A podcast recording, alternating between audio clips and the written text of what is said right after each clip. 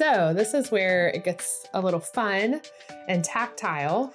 So, what you're going to do during this part is you're going to hopefully have a stack of sticky notes and an empty wall.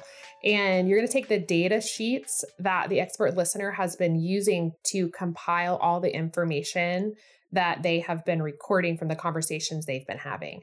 And so the first step, get everyone involved, have that list. Either the expert listener can have already written them out on sticky notes, or sometimes it might just be a fun activity to photograph the data sheets, hand them out to everyone, give everyone a chunk, and have them write it. It's kind of just getting them involved in the process. Write every single problem, no matter how crazy, no matter how uh, subtle, even if you don't think it's a problem, or if you think it's too big of a problem, write it on a sticky note.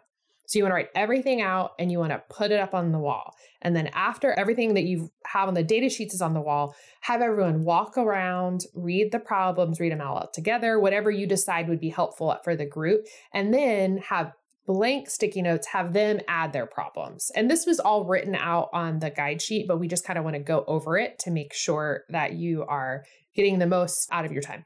Yeah, so Elle, during this process, it's going to be really easy for people to start coming up with solutions.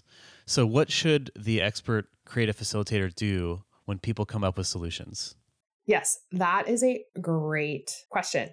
And in my life, I think about this all the time in this cheesy little visual metaphor about a lock and a key. And I think if I am trying to forge a key and I don't even know the lock yet, then it's obviously not going to work. And so it is really important that you fully understand the lock before you even start attempting the key. Feel free to use that metaphor if it's helpful for you. It's what I always think about when I start coming up with solutions too early. And even when I'm taking notes, and you can encourage people to do this if they feel tempted, the facilitator really needs to make sure that you're not jumping ahead in the process, that you're really staying in the problem. And what you might run into, which I run into a lot, especially when I'm working with churches, is there is this general pressure to be positive. Oftentimes, when I'm like, hey, let's talk about what the problems are, there's at least one or two people that are like, hey, I really like to think of these, um, be more positive and think about how we're succeeding instead of how we're failing. And so, really, it's to create a safe and comfortable environment to say, hey, we're not get, we're not being negative. We're trying to understand the lock, and we cannot create the solutions until we do. So, really helping people feel good about staying in the problem as an important part of the solution instead of feeling like, oh, well, we're just being critical, let's be more positive. And then also, if it keeps happening where people are trying to create solutions to the problems that you're listing, I have this problem. It is really hard for me when I was listening, doing listening sessions or in meetings to not come up with great ideas because I love creativity and my brain's always working. So I always have a sheet in my notebook where I would just jot it down and be like, solution for later. And so if people are really struggling, not jumping ahead, be like, hey, take a scrap of paper, write down your idea, do not say it out loud, and just keep it for later. Just like park it in the parking lot.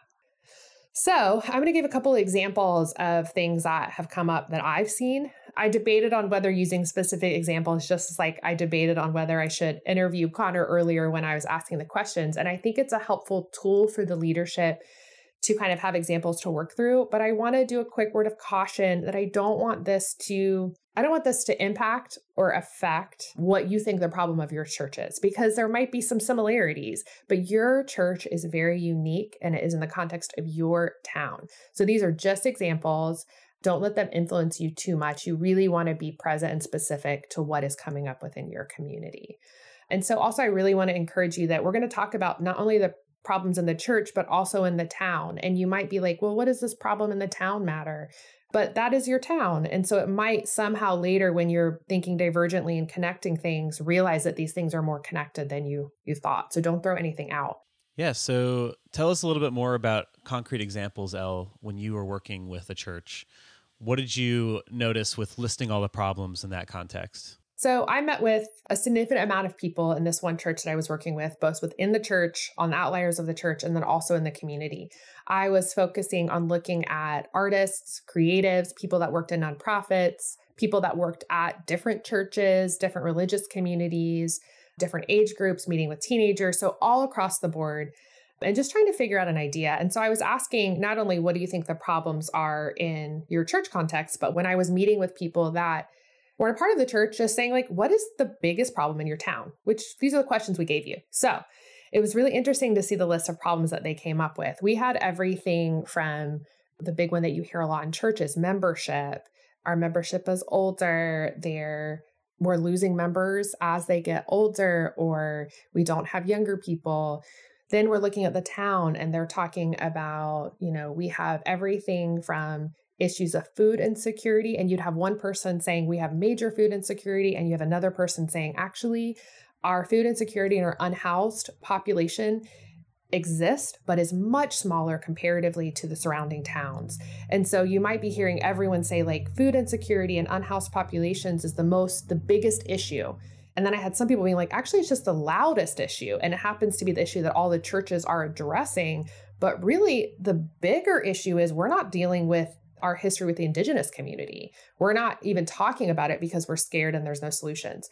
So, really asking, like, what do you think is the biggest one? So, then things were coming up about the domestic violence hotline being at capacity, and then things about needing volunteers that were specialized and trained, or maybe someone at the you know the churches we have a disconnection from the nonprofits and the churches and we really are realizing that when people are in domestic violence situations, they're going to their pastors, but the pastors are not connected to the domestic violence shelters or training, and they don't really know how to handle it. So they might be counseling them to their best their judgment to stay in that relationship.